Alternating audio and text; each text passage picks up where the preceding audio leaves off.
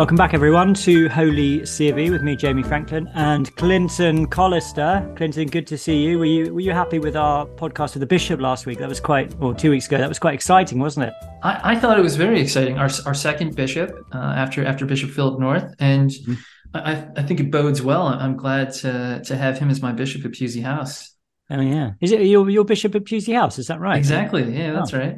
Oh, I, didn't know that. Well, uh, there was it was a good episode. You should check it out, Bishop Paul Thomas. If you didn't hear it, it's uh, on our you know all the audio feeds and the podcatchers and so on.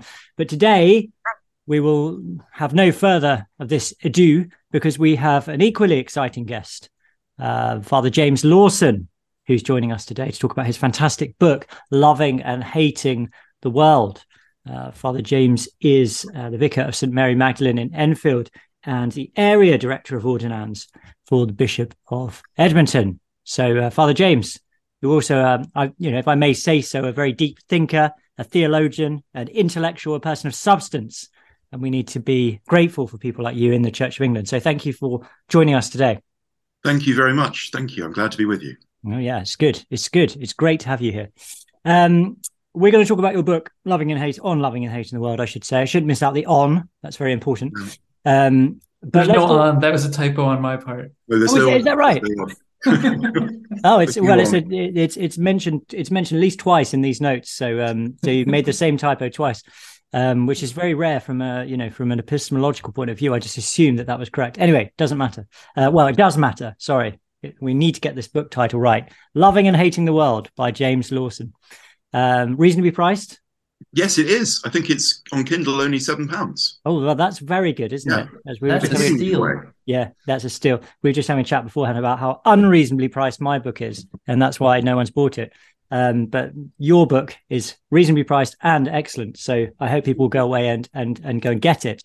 Um, but Father James, let's talk a little bit about you and about your background before we delve into. Yeah. But can you tell us something about your sort of formation? Um, you know, you you're a you're an area director of ordinands now, so so you deal with these kind of stories all the time. But but how did you first discern a call to serve the Lord as a priest and a, a theologian? Yeah, so thank you. Um, I mean, this is this is a question I ask all the time with potential ordinands, and you know they give their, their story, and I always tell them like Barack Obama, your story is the way the way to power. But mm. um, it is mysterious. It's more mysterious than than than you know the glib stories that people present. And it, I think, it's a perception of the glory of the Lord. Mm. And some people see it, and some people don't. And if you see it, it makes sense to respond, to give your life, you know, to be a priest.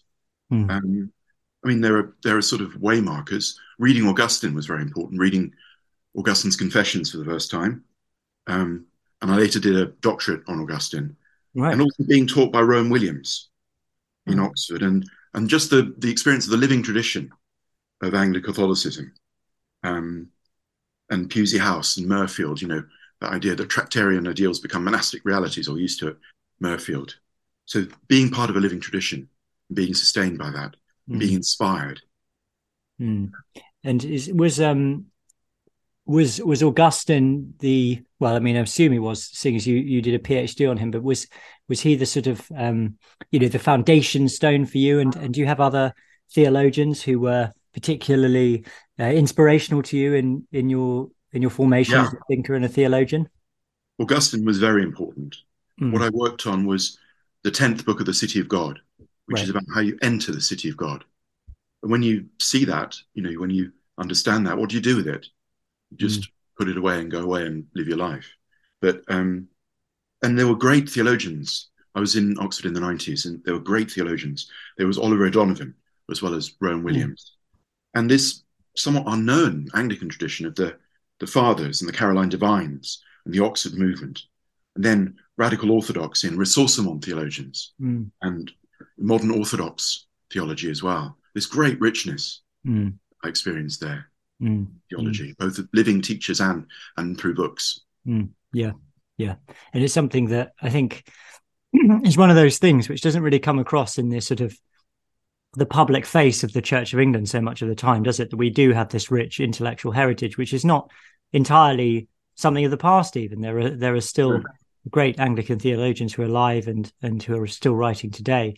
And Yeah. and, and those um We, we've had some of them on this podcast. You know, We have. we have we have yeah we have um Je- uh, jerry mcdermott was one of my my favorite anglican uh thinkers uh, that was that was that was brilliant i loved i loved hearing i love hearing him and we've had others as well of course so um and there's something of course we're very passionate about is the fact that we want to um not just retrieve these these thinkers but but to promote them and to get people Yeah. reading them and to to to promote um, intellectual confidence within the Church of England in our own tradition and the things that we've contributed. Um, whereas, as I say, the kind of public facing aspect of the church is often so well so bereft of any sense of confidence and any any sense that we have anything to contribute. Yeah. And it's unknown in talking to ordinands. They don't know the tradition, but they sometimes do listen to your podcast. Well, Hopefully. So that's good. well, that's great. I'm Yeah. pleased. I'm very pleased if that's the Reach case. Yeah, and those are very much. I mean, they're very much um, uh, the- theologians that um, have influenced me, and and I'm sure you as well, Clinton. Um, I wrote about the. I mean, I think you know, I wrote about the radical orthodoxy people in my um, my doctorate and my um, my uh, not very um, reasonably priced book. Um, and, and, but what it does is it gives you access to the it gives you access to the tradition because you can't understand the tradition and you can't understand sorry what you're reading you know, the radical orthodoxy theologians, John Milbank, whoever, you can't really understand that unless you understand something about everything else. Well, well, as I mean, how, how, how can you understand postmodern critical Augustinianism if you don't read the City Yes. of God, right? Yeah, Yes. of course. Yeah, of course. So that's great. And and uh, and and clearly this sort of formation that um, was in in um, a real sense of preparation for this this work that you've written. Um, we're talking we're talking about today, loving and hating the world. Do you want to tell us um, what led you to write that book and and what you, what the concerns are with it? Well, I hope it's um, grounded in experience as well as reading. Mm, mm. The experience of the church, experience of religious life, experience of getting to know a monastery where I've just come back from on on retreat. I've been there 13, 13 years in a row in Lent. So, and I've got to know the community quite well. They're a community Wow. of Trappists, so the religious life. Um, but I suppose the book came out of partly out of a sense of unease, which I think you feel too, with a certain kind of maybe liberal Catholicism or certain kind of Anglicanism. I was I was chaplain um, for a while to the Bishop of Salisbury Mm. um, at the you know in the belly of the beast for affirming Catholicism. and it was something I felt was wrong here. Something wasn't right. What was it? So the book is about that, Mm. and also the the emphasis on discipleship. So marketing isn't going to do it. Just um, accommodation um, isn't going to do it. Updating things, aggiornamento isn't going to do it. So discipleship was a theme in evangelism in the Church of England. Well, what does discipleship mean? How do you get discipleship right? How do you be authentic? Um, and also, how can you bring people together? So, if we go into this, if we do an exercise maybe in resource ressourcement about discipleship, could we bring people together? This polarization in Anglicanism and in Catholic Anglicanism, could is there any way of addressing that? Um, and taking people on a kind of spiritual itinerary in the book, because that's what Augustine does in the City of God. He, it's almost um, a spiritual exercise is implicit in the in the in the text, and I want to try and offer something like that in the book Mm. Yeah. Mm. for authenticity and for unity. Yeah, yeah, yeah. Well, that's great. That's great motivation. So, did it, um, did it come out? Um, one question related to that: Did it come out of your work teaching teaching uh, ordinands at St. Stephen's House and your in your work in pastoral theology? Yeah, Were I- you kind of thinking about oh how, how should we form these young men to be priests? You know, Yes, what is it that they should be doing and thinking? And Yeah, I think I haven't written much, but I, what I've written is about often about formation. I think it's so important because the world forms us. You know, as Flannery O'Connor says, the world pushes and we have to push back. Um, how do we do that? So thinking about formation in, in theological education. mm, uh, And I've just written something in for genealogy of modernity on it's called The Peasant of the Garonne and the Pharaoh Within, about how the world forms us and we become kind of entrepreneurs of our own selves. So in the old days, well, to some extent still people go on strike, but more often, you know, they commit suicide or go off sick, burn out with depression because they've internalized the Pharaoh who's demanding mm, capitalist demand for productivity. Yes, we can.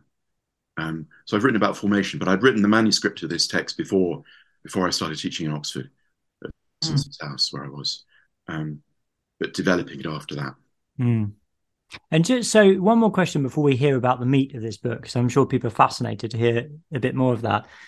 I mean, it seems to me like the the big the big sort of criticism I think I, I'd make of those Anglicans who you mentioned as sort of living Anglicans. I mean, yeah, from from my perspective, I, I suppose that the the the conclusion I've come to, I don't know if it's a conclusion, but at least this is a critical criticism I make is that these, you know, the radical orthodoxy people, um, Rowan Williams, um, pro, I don't know, I don't know as much about Oliver O'Donovan, but but my concern would be that they that they, if you think about loving and hating the world, there's a lot of, let's say, loving the world, but there's not very there's not as much hating the world, yeah. and yeah. and I think that's that's the thing I find questionable. Um, there doesn't seem to be that sort of hard yes. edge. I always thought with radical orthodoxy there was, but then when I actually when I actually got a bit deeper into it, I thought, well, actually, all the kind of sacred cows of this culture were actually affirmed by radical orthodoxy. So I started to sort of question how radical it actually was.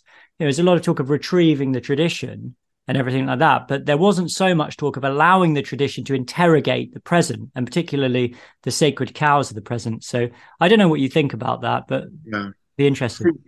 Um, well, John Milbank certainly. I remember if he was invited to speak at the Modern Doctrine Seminar in Oxford, people wouldn't turn up; mm. they were cancelled. So he he's um, he's antagonising people, mm. antagonising liberals, perhaps. Um, but certainly, yeah, the book. And, and what would yeah. be the, the reasoning behind that? Would it be the sort of um, claim that the, theology is the queen of the sciences and you need to be more critical uh, t- toward secular social theories, or, or um, w- what is it about his theology that would have rubbed certain people the wrong way? The wonderful lecture by Cyril O'Regan about radical orthodoxy and John Milbank in particular, um, that sees him as inheriting the mantle of Newman right. and Newman's apocalypticism, so that um, Newman inherits a, a, sense of the Pope as Antichrist from his Protestant heritage, his formation, but then he changes the identity of Antichrist. So liberalism, modernity becomes Antichrist. Um, and there's that strong sense, I think, in Milbank as well. That's what Cyril O'Regan says. But how it translates, I'm not sure, but he certainly antagonizes people. Mm. And you're right. I did try and write the book, um, I suppose, to sort of bring balance to the force, mm. so that there's there's a kind of balance between loving and hating the world, and there's an imbalance maybe.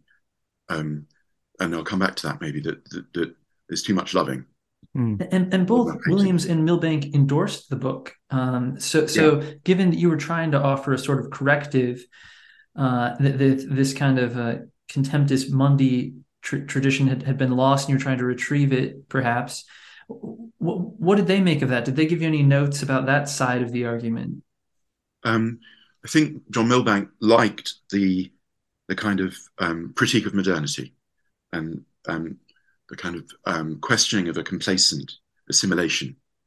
Um, and Rowan Williams, I certainly depended on in the work, as you can see in certain places, Gnosticism, Augustine, his reading of Hannah Arendt and, and Thomas Merton, and the relationship between them. So I'm developing some of his ideas. Um, I think, yeah, that there is. I'm not sure. I think they they both be un, unwilling to endorse modernity. Um, and so I think there'd be that in common. And so I think they'd, they'd accept the need for a balance between loving and hating the world and the modern world that we're in. Mm, yeah. I don't see big, you know, clear blue water between us. Mm, mm. Yeah, absolutely. Listen, Clinton, we should we should move on and actually hear the ideas from this book now. So I'll I'll, I'll hand over to you.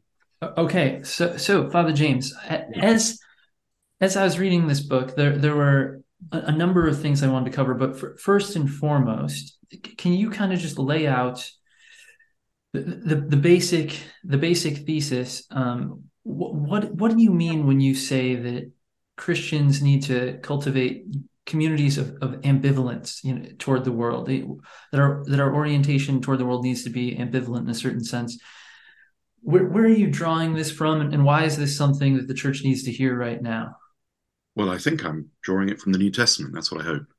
Um, I think that there's an assumed narrative that I want to question that Christians in the past were bad and we're good because in the past they're too negative about the world. They're Platonists or you know in some pejorative sense or even Gnostics. And so we need to be affirming, affirming Catholics, affirming the world, affirming modernity. Um, but my idea is that authentic Christianity is always loving and hating the world at the same time.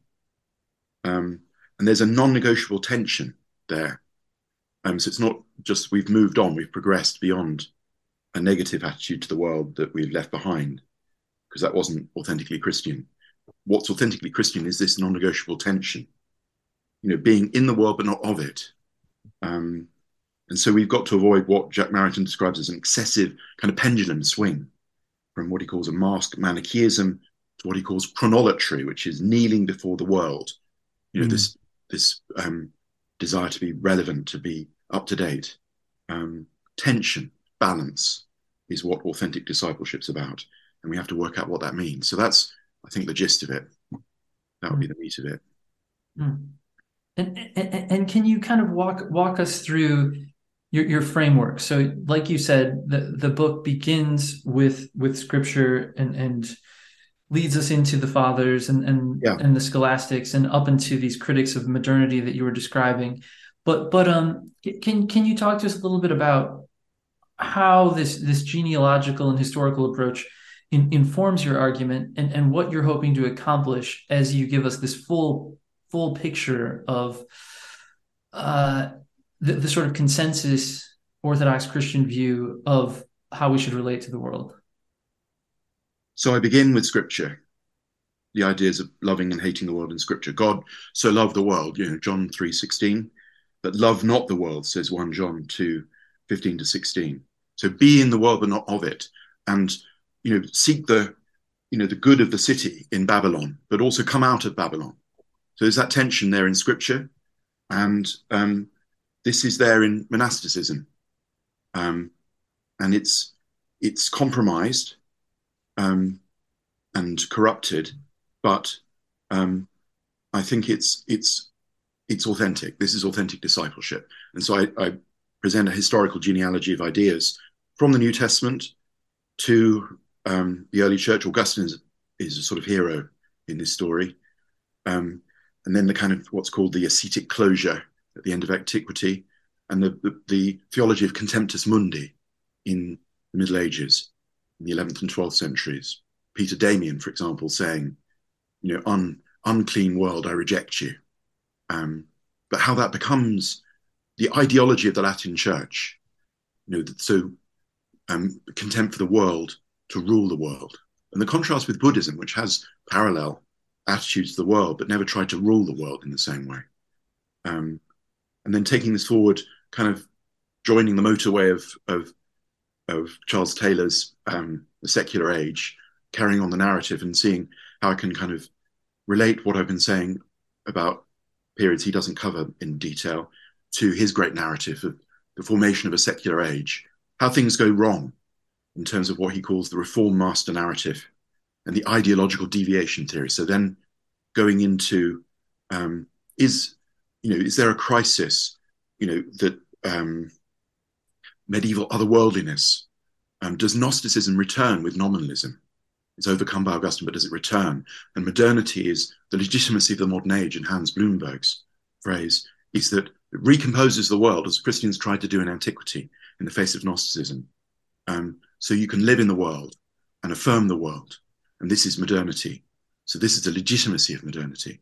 But I'm not sure I accept that um, and then I talk about Jewish thinkers, um, the amor mundi, the love of the world. So positive and negative. We're not not trying to assert contemptus mundi instead of amor mundi, love instead of love of the world, hate of the world, but the balance, the tension between them, and how this had worked out in Jewish thinking. So in, in pupils of Heidegger, who who conflicted pupils of Heidegger, people who he taught um, as their doctoral supervisor, who then reject his thinking as kind of Gnostic. So Hans Jonas and, and Hannah Arendt, who was going to entitle her great book, The Human Condition, Amor Mundi, that was the great theme of her work, but also talking about um, Adorno as a kind of secularized contemptus mundi. And then talking about um, the modern age and trying to retrieve some figures that might be the authority figures for this idea of pendulum swing from being too negative to too positive or now we affirm the world. So talking about Bonhoeffer and talking about Merton and coming back to Charles Taylor and Dostoevsky and Ivan Illich actually to end. And the great um, virtue that, that there in Ivan Illich of eutrapelia, kind of particular response of playfulness to the world. So you treat loving and hating the world final images of a dance. So in a dance, you you push away your partner, but you pull them to you as well. And this is there's a kind of rhythm, a dance um, of playfulness almost in our attitude to the world as Christians. So that's the image I end with. Mm. Does that make sense? As a, I think that's an excellent and succinct s- survey of of what you're drawing um, from in, in all of these Christian sources. I, I, guess to to kind of wrestle with the the struggle um, in, in play in, in your book and, and to wrestle with some of the stakes, I thought that maybe the the, the heart, uh, even though this isn't the longest part of your book or, or even necessarily the part you put front and center in the introduction, but your section on Augustine and his critics and, and, and, also his his understanding of the city of God and the city of man. It, you mentioned that many people will look at Augustine and especially his his um, response to sex and the body and so on, and, and see him as overly world hating. Um, and, and you, you um you kind of engage with with some of these some of these critics and then you also try to tell us what we can learn from from from what he's doing in, in terms of kind of um, describing the, the city of god and the city of man. Can you talk a little bit about that? Because it seems like it informs the debate that develops across the generations in the west. Yeah so i suppose i'm an augustinian. I, I did my doctorate as i've said on augustine. And augustine's a bit of a minefield on this subject um, or to change the metaphor, Scylla and Charybdis. So you've got John Milbank reacting against a theologian called Robert Markus, historian called Robert Markus. Um, but I go with um, contemporary teacher, I think, at Princeton called Eric Gregory, thinking about the secular. What's what's Augustine's account of the secular? And I think he makes space for the secular. Um, and it's important to think what the saeculum is. It's a time rather than a space.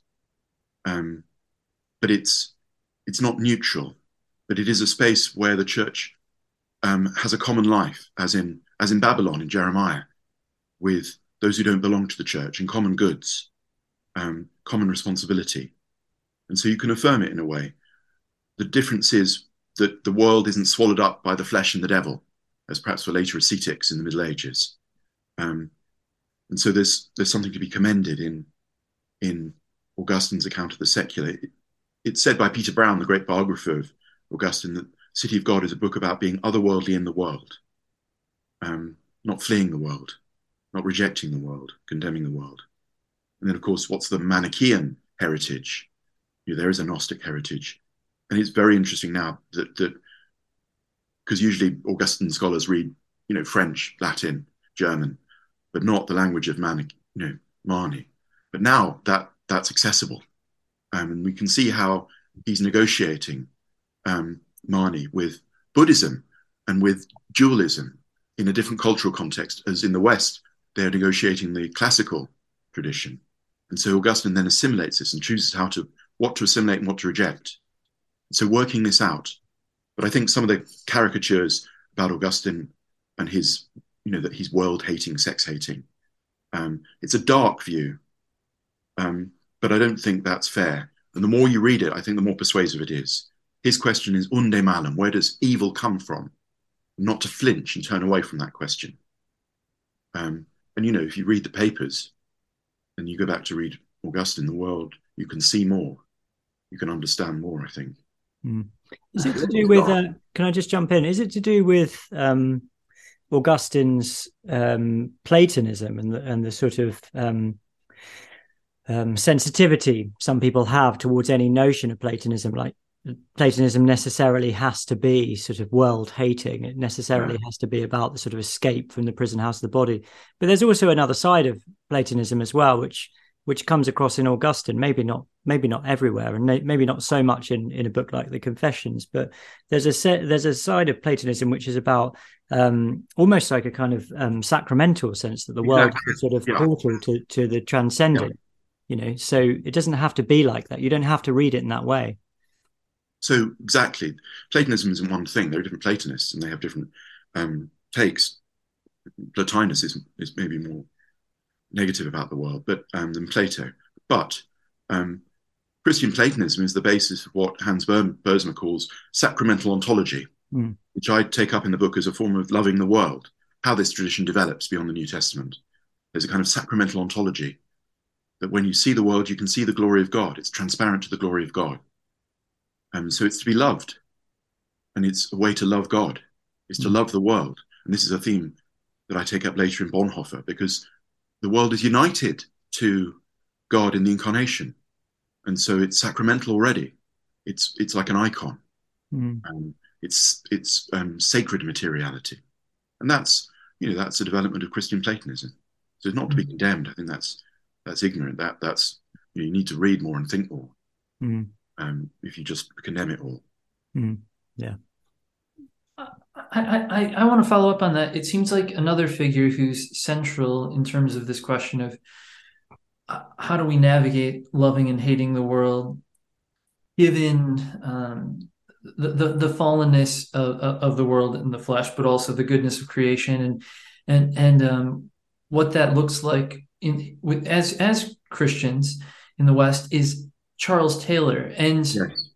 in, in my writing, I've looked a little bit at his writing on uh, his chapter on conversion. And, and, I think when we first met, we, we talked about this, but yeah. I, I, I know that throughout your argument, you seem to be suggesting that you're following Taylor and you're in line with Taylor in terms of a lot of his conclusions about conversion and about what it looks like to be a faithful Christian in the secular age or, or, or in late modern society.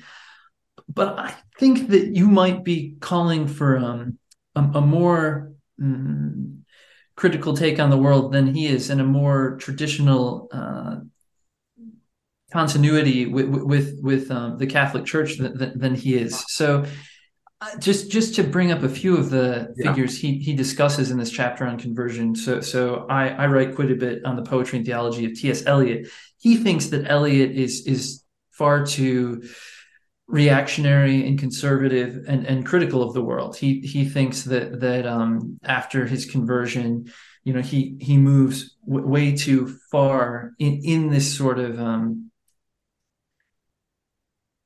purist direction or, or, or um, what, what I might say uh, puts too much emphasis on holiness and, and, and separateness from the world.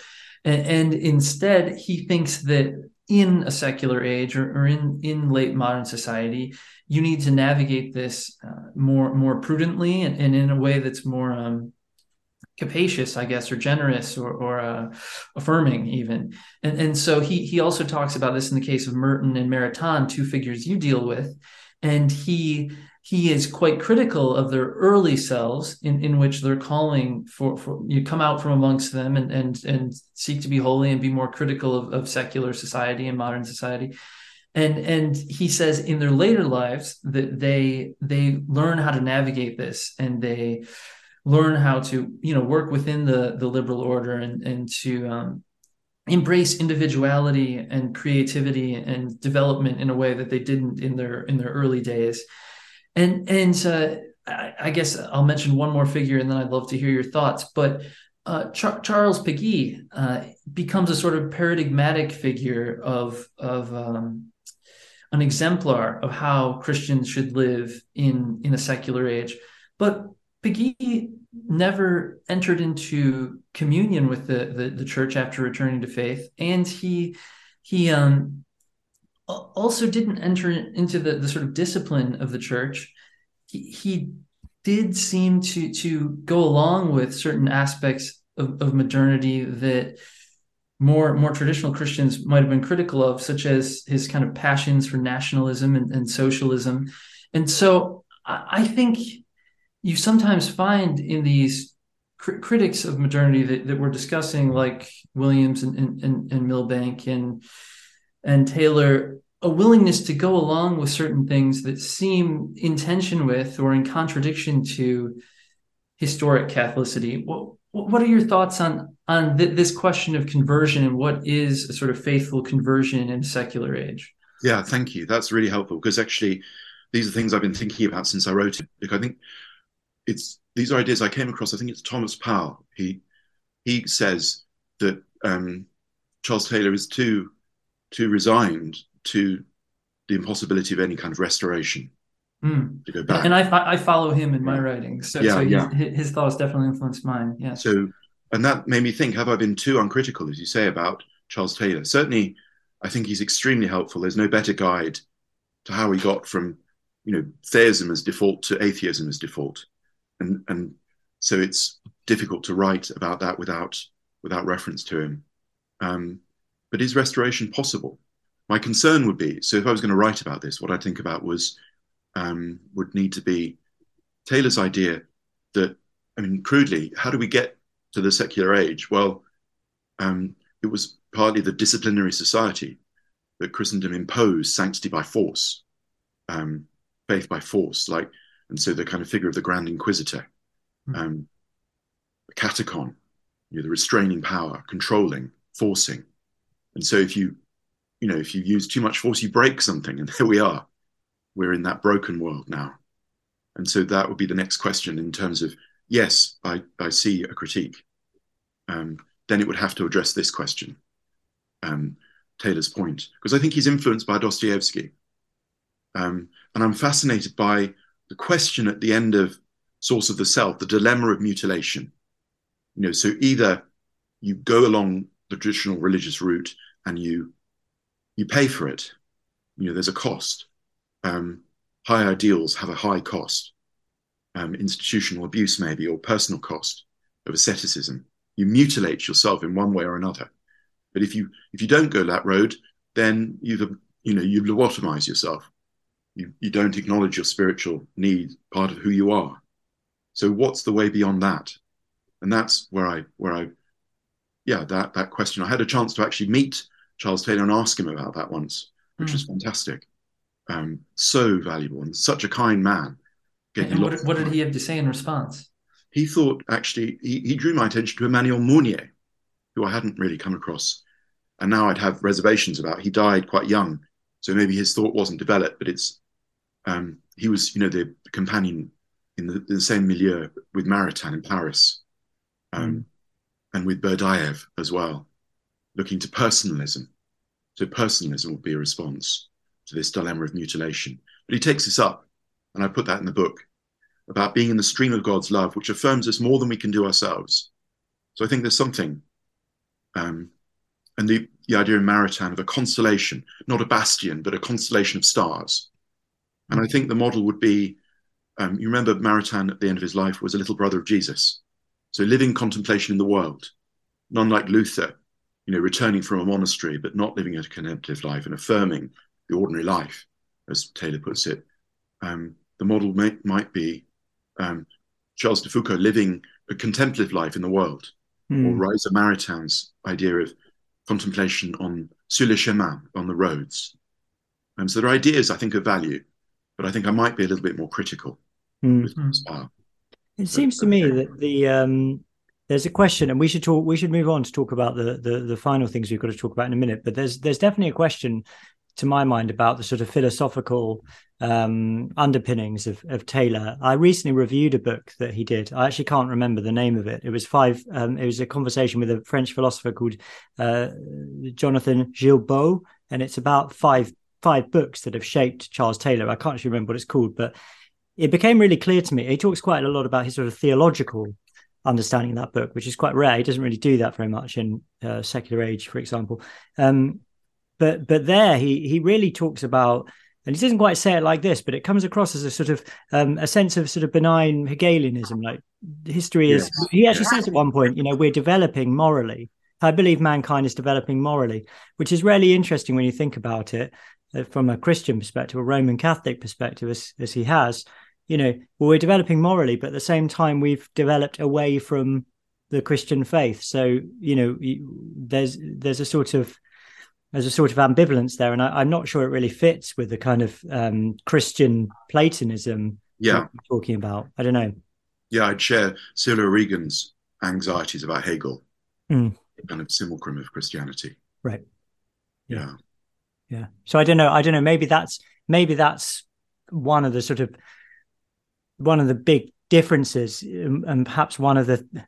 You know, I agree with you. I think he's so good at diagnosing or, or telling the story of, of how we got to where we are. But then there's the same. There's this this this sense with with Taylor that he really is you know he really is um, although he talks about losses in modernity really he he sees it in terms of a he sees it ultimately i think in terms of a as a, a development. You know we're moving basically speaking in the right direction. There have been some things we've lost like the sense of transcendence um, which you know i i would i would want to make i would you know i've made i've made quite a lot of capital out of those um, sections in a secular age you know really try to emphasize them and say you know this is a really really big deal what he's talking about here mm. but for him i think it's a it's like a trade-off isn't it it's like well we've lost this but look at what we've gained you know yeah. we've gained freedom yeah. we've gained uh, the the dignity of the individual and all these opportunities yes. that we didn't have before and so on yes he seems more comfortable with modernity yeah perhaps you or i would be and, and, and this this to, to the extent that that these figures um, are, are comfortable with modernity or or believe that we have made serious moral progress, it, it, seems like they're wanting to focus on affirmation and inclusion and some of these other uh, high ideals of our of our contemporary society. And and one theme that's come up on this podcast, I don't know how much of, of our, how many of our conversations you've heard, but that Father Jamie and I have been kind of wrestling with and trying to understand. It seems like a, a lot of contemporary theology because it has this emphasis on affirmation and inclusion and so on, and, and ends up falling into a sort of pantheism or pantheism, universalism, and, and uh, some support of expressive individualism, e- even when people claim to be critical of that. Um, it, it, still sneaks in the back door. And and you mentioned a theologian, and I just ordered a few of his books because his his arguments that you summarized and introduced seemed so promising. But he seems to take some of the insights of of the ressourcement um, without falling into these traps that we seem to be noticing among a lot of con- contemporary theologians. So, so can you tell us more about L- Louis Bouyer and and what he brings yeah. to the table, and and if he's able to a- avoid some of these um, tendencies toward at least what, what Father Jamie and I would see as, as problems with um, overemphasis on love of the world and affirmation of, of modern society that, that, could lead to, say, um, pantheism or, or universalism. Yeah, yeah. So the headline would be eschatological humanism mm. as opposed to incarnational humanism. So I suppose affirming Catholicism would be incarnational humanism. Um, Stanley Hauerwas makes a joke about this. He says that there are certain scripture verses that some denominations should never they should be banned from using. And anglicans shouldn't be allowed to talk about you know the preface of, of the, john's gospel. You know the word became flesh they would say and, and looked around and say hey this isn't so bad. You know it's a kind of affirmation of, on our own terms of humanity. It's inclusive it's universal it's um, affirming. And eschatological that's incarnational humanism but eschatological humanism is about not closing ourselves up in complacent self-affirmation. You know, for for Bouyer, apart from the cross, creation is doomed to failure. Our lives need the inbreaking of God. They need asceticism. They need the cross to be saved and recovered from sin and fulfilled. Um, so you're an affirmation, yes, but but in this needs to be a discontinuity and a judgment upon the world. And so, yeah, that that's so I, I put that in the introduction so this is an exercise in eschatological humanism, this book, mm. which I take from Bouyer. Mm. Clinton, we should move on to the to the final section. Um, yes, I, I, am so sorry, gentlemen. I actually ha- have to go to an appointment, but but um but please please you know continue okay, the conversation, we'll, we'll, and I'll we'll, look forward to listening to it to it later. Yeah, yeah, we'll we'll finish up, Clinton. Okay, th- um, thank you so much. Okay, thank you, thank you for being with us. Okay, thank you. God bless. Good to see you, Father. Good to see you. Good to see you. Bye, Clinton. Uh, okay, so it's just you and me now, uh, Father James. All right, well, let's. We were going to talk about the Benedict option, weren't we? Which is, yeah, which is very, very interesting because I guess the Benedict option, you know, Roger's book, it's been a very um, influential book. It's not a, it's not an academic book. It's a it's a book which um, is accessible really across the board, and it's had a it's had a, a big impact uh, in in the US, but also here to a certain extent in the UK. So um, tell us a little bit about the Benedict option and and some of your your thoughts about it. So I always find that if I mention the, dis- the Benedict option, people just dismiss it, mm. um, which frustrates me. I mean, the Benedict option is a way for Christians to live in a post-Christian culture. Um, I think Rod assumption is we've already, in a sense, politically lost the culture wars. Um, so we need to concentrate on intensifying and deepening our prayer and our intellectual and spiritual um, life as a church to keep alive the possibility of um, inhabiting a tradition still, a living tradition that's nourishing, morally rich. And so Christians need to be more like Orthodox Jews or maybe monks. We need to live at an angle to contem- visibly to contemporary culture. And you know, the the gist would be we can't give what we don't have. So there's no point emphasizing mission evangelism if you don't also emphasize deepening your life. Yeah. So you've got something to give. Yeah. Yeah. That's what the Benedict option is. It doesn't seem so um, dismissible. You Mm. know? Yeah, yeah, and uh, it's it's quite it's a really important point, isn't it? Uh, I, as in addition to that, you'd say that unless you have clarity as to what your faith actually is, Yes. you Yes. can't really share it because people are confused, and I think that's a serious problem that the Church of England has at the moment vis-a-vis reaching the culture. Is the culture is not actually sure what the church is trying to give to them. Yeah, yeah. I mean, that's certainly something I find with ordinands. I ask them, you know, they they they think you want to hear that they love, especially evangelical ordinands, say we love the Church of England because of its diversity. But then you ask, what what are there? Does that mean you can believe anything you like? There's a pamphlet came out at the time of the Lambeth Conference um, with a sort of farcical debate between Archdeacon Chasuble and you know um, uh, you know um, various farcical figures about do you have to believe in God to be an Anglican? Um, you know, what are the boundaries? What is the integrity? Yeah. And then going back to Hooker and talking about laws of ecclesiastical polity is what sets limits to legitimate diversity. Mm. So clarity about that. Yeah. Um, yeah.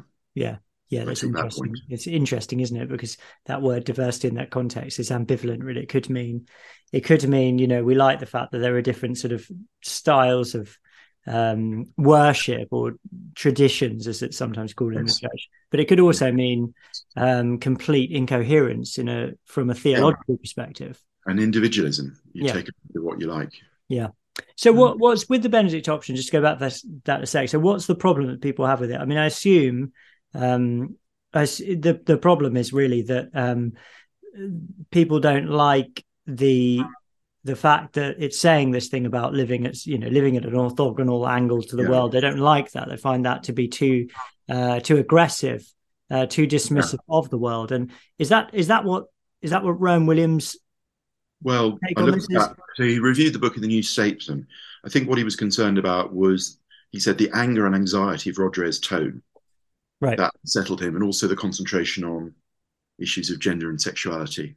right, Um, and he compares the Benedict option actually to, you know, Jürgen Habermas' characterization of uh, Adorno as a strategy of hi- hibernation, a right. strategy of withdrawal, of hope without political action. So that's the the, the constant um, thing that people, you know, it's heading for the hills Mhm. is what people criticize it for, which I don't think is right at all. Mm. I mean, I've, I've defended it actually in the book, only briefly from Rowan Williams, um, in terms of um, an image in Hans von Balthasar about the heart, the beating of the heart. So you need, um, you know, systole and diastole, I think it is. So you, the beating, so the, the heart contracts to pump blood out, but also relaxes to receive the blood. So the church needs to receive so as to give. And the Benedict option is about making spaces for that to happen. So we deepen our life together. Mm. I think that's not, it doesn't seem to me that's very controversial. Mm. That seems obvious to me Mm. and obviously lacking. Yeah, yeah.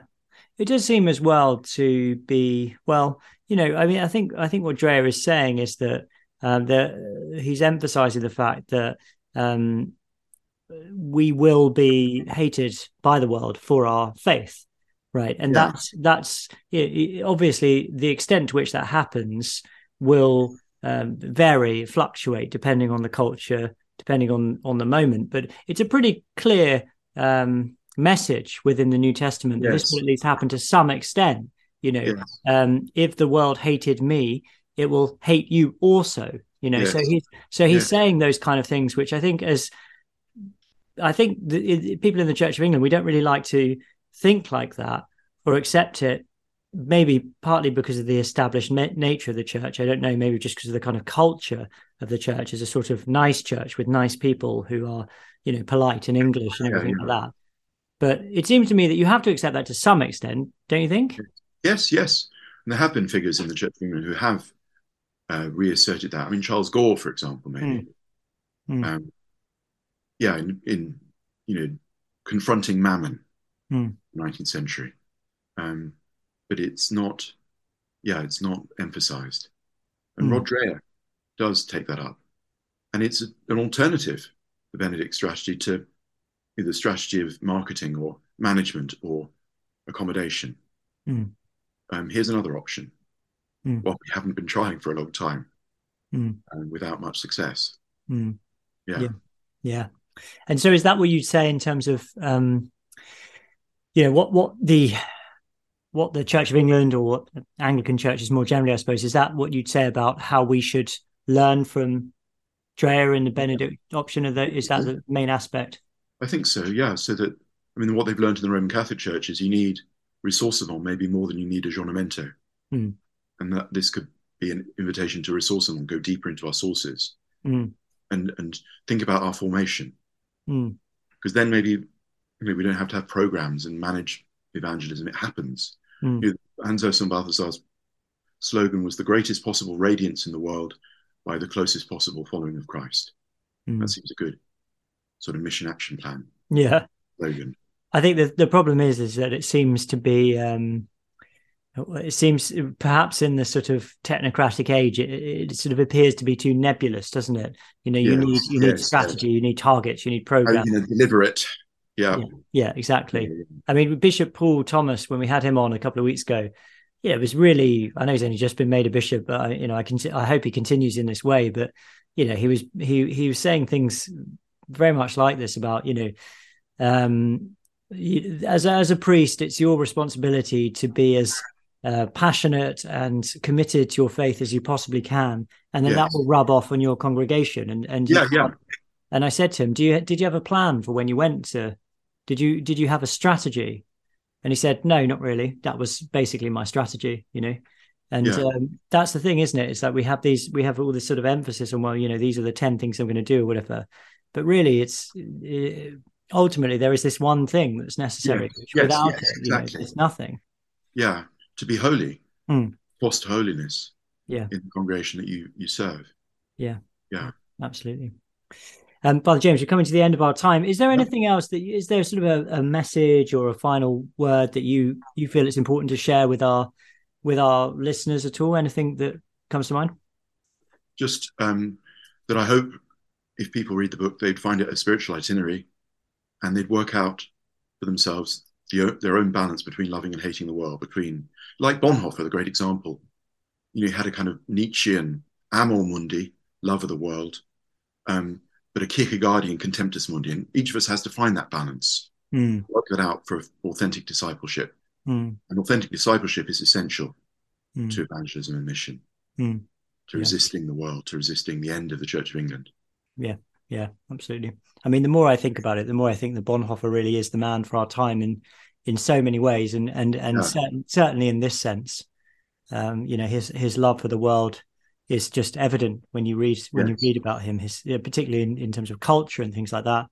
Um, he and and sociality and conviviality and all that kind of stuff, which was so real. But then at the same time, even with that love of the world, he still had the he still had the discerning eye. He said he had the the ability to Yeah. tell truth from error, falsity from from Yes. from veracity, evil from good, and he was able to he was able to actually live that out with conviction to Yeah. the end. And I agree. I think that's Yeah, exactly what we need. Yeah, a witness as well as a theologian. Yeah, Yeah. absolutely. Well, that's a great note to end on. Um, Father James, thank you so much. And just to remind our listeners, one other thing, I looked up the Charles Taylor book I I talked about, Avenues of Faith. Um, it's a really good book, actually. Um, Yeah. Five five books that have influenced Charles Taylor, and he's in conversation with Jonathan Guilbault talking about them. It's originally in French, translated into English as well. So um, it's a great book. It talks about Dostoevsky, uh, Merleau Ponty. I'm trying to remember the other ones. Um, one of them was the Vat- one of the Vatican II theologians. I can't remember who it was, and then and then a couple of other people as well. Uh, but Yeah. really, really interesting. Gives you an insight into his theological thinking, which I think is quite Yeah. unique. So, and of course, your book, Father James, Loving and Hating the World, which is available everywhere, isn't it? So um, you can get it on Amazon, or if you don't like. Amazon, somewhere else. Yeah, yeah. Okay. All right. Well, Father James, thanks so much for your time. Thank you. Thank All the you. best with what you're doing. Good. Yeah. Bye-bye. Okay. God bless.